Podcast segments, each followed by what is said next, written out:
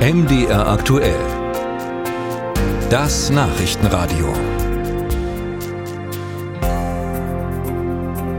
Morgen, 24. Februar 2024. Zwei Jahre Ukraine-Krieg, ein Krieg mitten in Europa.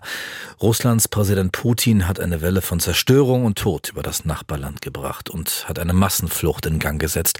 Etwa vier Millionen Ukrainerinnen und Ukrainer haben inzwischen Zuflucht gefunden in EU-Ländern, darunter 1,2 Millionen Menschen bei uns in Deutschland. Ein Grund, warum uns dieser Krieg unmittelbar betrifft und uns alle etwas angeht. Wie ist dieser Krieg aufzulösen, möglicherweise? Durch Waffenlieferungen aus Deutschland, sagte zum Beispiel heute Morgen der parlamentarische Geschäftsführer der CDU-CSU-Bundestagsfraktion Norbert Röttgen hier bei MDR aktuell. Putin will keine Verhandlungen führen. Und darum weil es um die Ukraine, aber auch um uns geht, müssen wir die Ukraine unterstützen und zwar mehr, so dass sie sich erfolgreich verteidigen kann. Die Theologin und ehemalige EKD-Ratsvorsitzende Margot Käßmann ist bekennende Pazifistin und dürfte das etwas anders sehen. Mit ihr habe ich über die Forderung nach Waffenlieferungen an die Ukraine gesprochen. Sie treten morgen als Rednerin auf bei einer großen Friedensdemo in Frankfurt unter dem Motto Stopp das Töten in der Ukraine. Was werden Sie dort sagen? Zum einen bedrückt mich natürlich auch entsetzlich, dass dieses Töten in der Ukraine weitergeht. Und ich finde ziemlich fantasielos offen gestanden, wenn die Politik immer nur die Antwort hat, wir müssen noch mehr Waffen liefern. Ich werde zum einen darauf hinweisen, dass sich in Deutschland was verändert. Ja, die Sprache, Heldentum, Tapferkeit.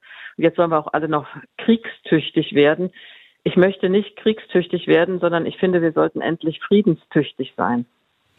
Und damit widersprechen Sie ein Stück weit eben nicht nur Norbert Röttgen, den wir gehört haben, sondern auch dem Chef der gerade eben zu Ende gegangenen Münchner Sicherheitskonferenz, Christoph Heusgen. Auch der war heute Morgen bei uns im Gespräch. Das Einzige, was Putin versteht, ist Stärke. Er hört erst dann auf, wenn er sieht, er kommt nicht weiter. Deswegen ist es zum Beispiel so wichtig, dass wir da weiter die Ukraine unterstützen. Was wir aus unserer Sicht dazu tun können, ist Waffen liefern.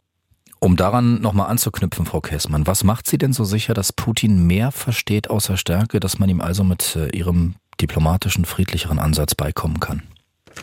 Ja, zuallererst möchte ich mal sagen, ich finde, dass Milliarden, die jetzt in Waffen investiert werden, in Rüstung, doch keine Investition in Zukunft sind, sondern wenn ich an die Kinder dieser Welt denke, ich habe sieben Enkelkinder, ja, dann ist eine Investition in Zukunft Milliarden, die in Bildung, Entwicklung, Armutsbekämpfung investiert werden. Und ich finde, die ganzen Militärstrategen, die auch bei der Münchner Sicherheitskonferenz zu Wort kamen, sind ständig im Vordergrund. Wo sind eigentlich die Diplomatiestrategen? Die gibt es doch auch. Verhandlungen können herbeiverhandelt werden.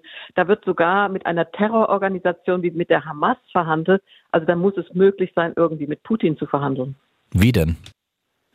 Na, das, ich bin keine Diplomatiestrategin, dafür werden die ausgebildet und man muss sagen, es gibt ja noch äh, Kontakte nach China, die Putin offensichtlich hat, zu anderen Staaten dieser Welt und dann muss Druck ausgeübt werden, das verhandelt wird. Herr Nawalny wird jetzt entsetzlich ermordet und wir betrauern ihn, aber dann sehen wir doch, es gibt ja auch ein anderes Russland. Es gibt viele Russinnen und Russen, die werden hier als die großen Feinde hingestellt. Aber es gibt Russinnen und Russen, die wollen doch auch Frieden. Die wollen nicht, dass ihre Söhne an irgendeiner Front für irgendeine Fantasie dieses Kriegsverbrechers Putin sterben. Und auch die Zivilgesellschaft in Russland müssen wir doch stärken. Frau Kiesmann, ohne militärische Unterstützung aus dem Westen wäre die Ukraine aber möglicherweise von Russland überrannt worden und äh, weite Teile sähen jetzt möglicherweise aus wie Mariupol. Glauben Sie nicht auch? Das glaube ich so nicht, weil es ist immer ein Konjunktiv, in dem gesagt, mir wird ja immer gesagt, dann wäre dies passiert, dann wäre das passiert. Aber würde Mariupol so zerstört sein, würde die ganze Infrastruktur der Ukraine derart zerstört sein, hätten dermaßen viele Tausende von Menschen sterben müssen oder hätte es nicht zivilen Widerstand geben können? Ein totales Engagement des Westens für die Bürgerbewegung in der Ukraine ich habe da viel mehr Fantasie, was möglich gewesen wäre und nicht immer nur Waffen, Waffen, Waffen und jetzt Taurus Raketen. Also am Anfang waren es Helme, dann hieß es nur Verteidigungswaffen, dann Leopard, Panzer. Es geht ja immer weiter und jetzt werden sogar Atomwaffen in der EU gefordert. Haben Sie denn die Hoffnung, dass dieser Krieg in der Ukraine bald endet? Ich bin hoffnungsvoller Mensch.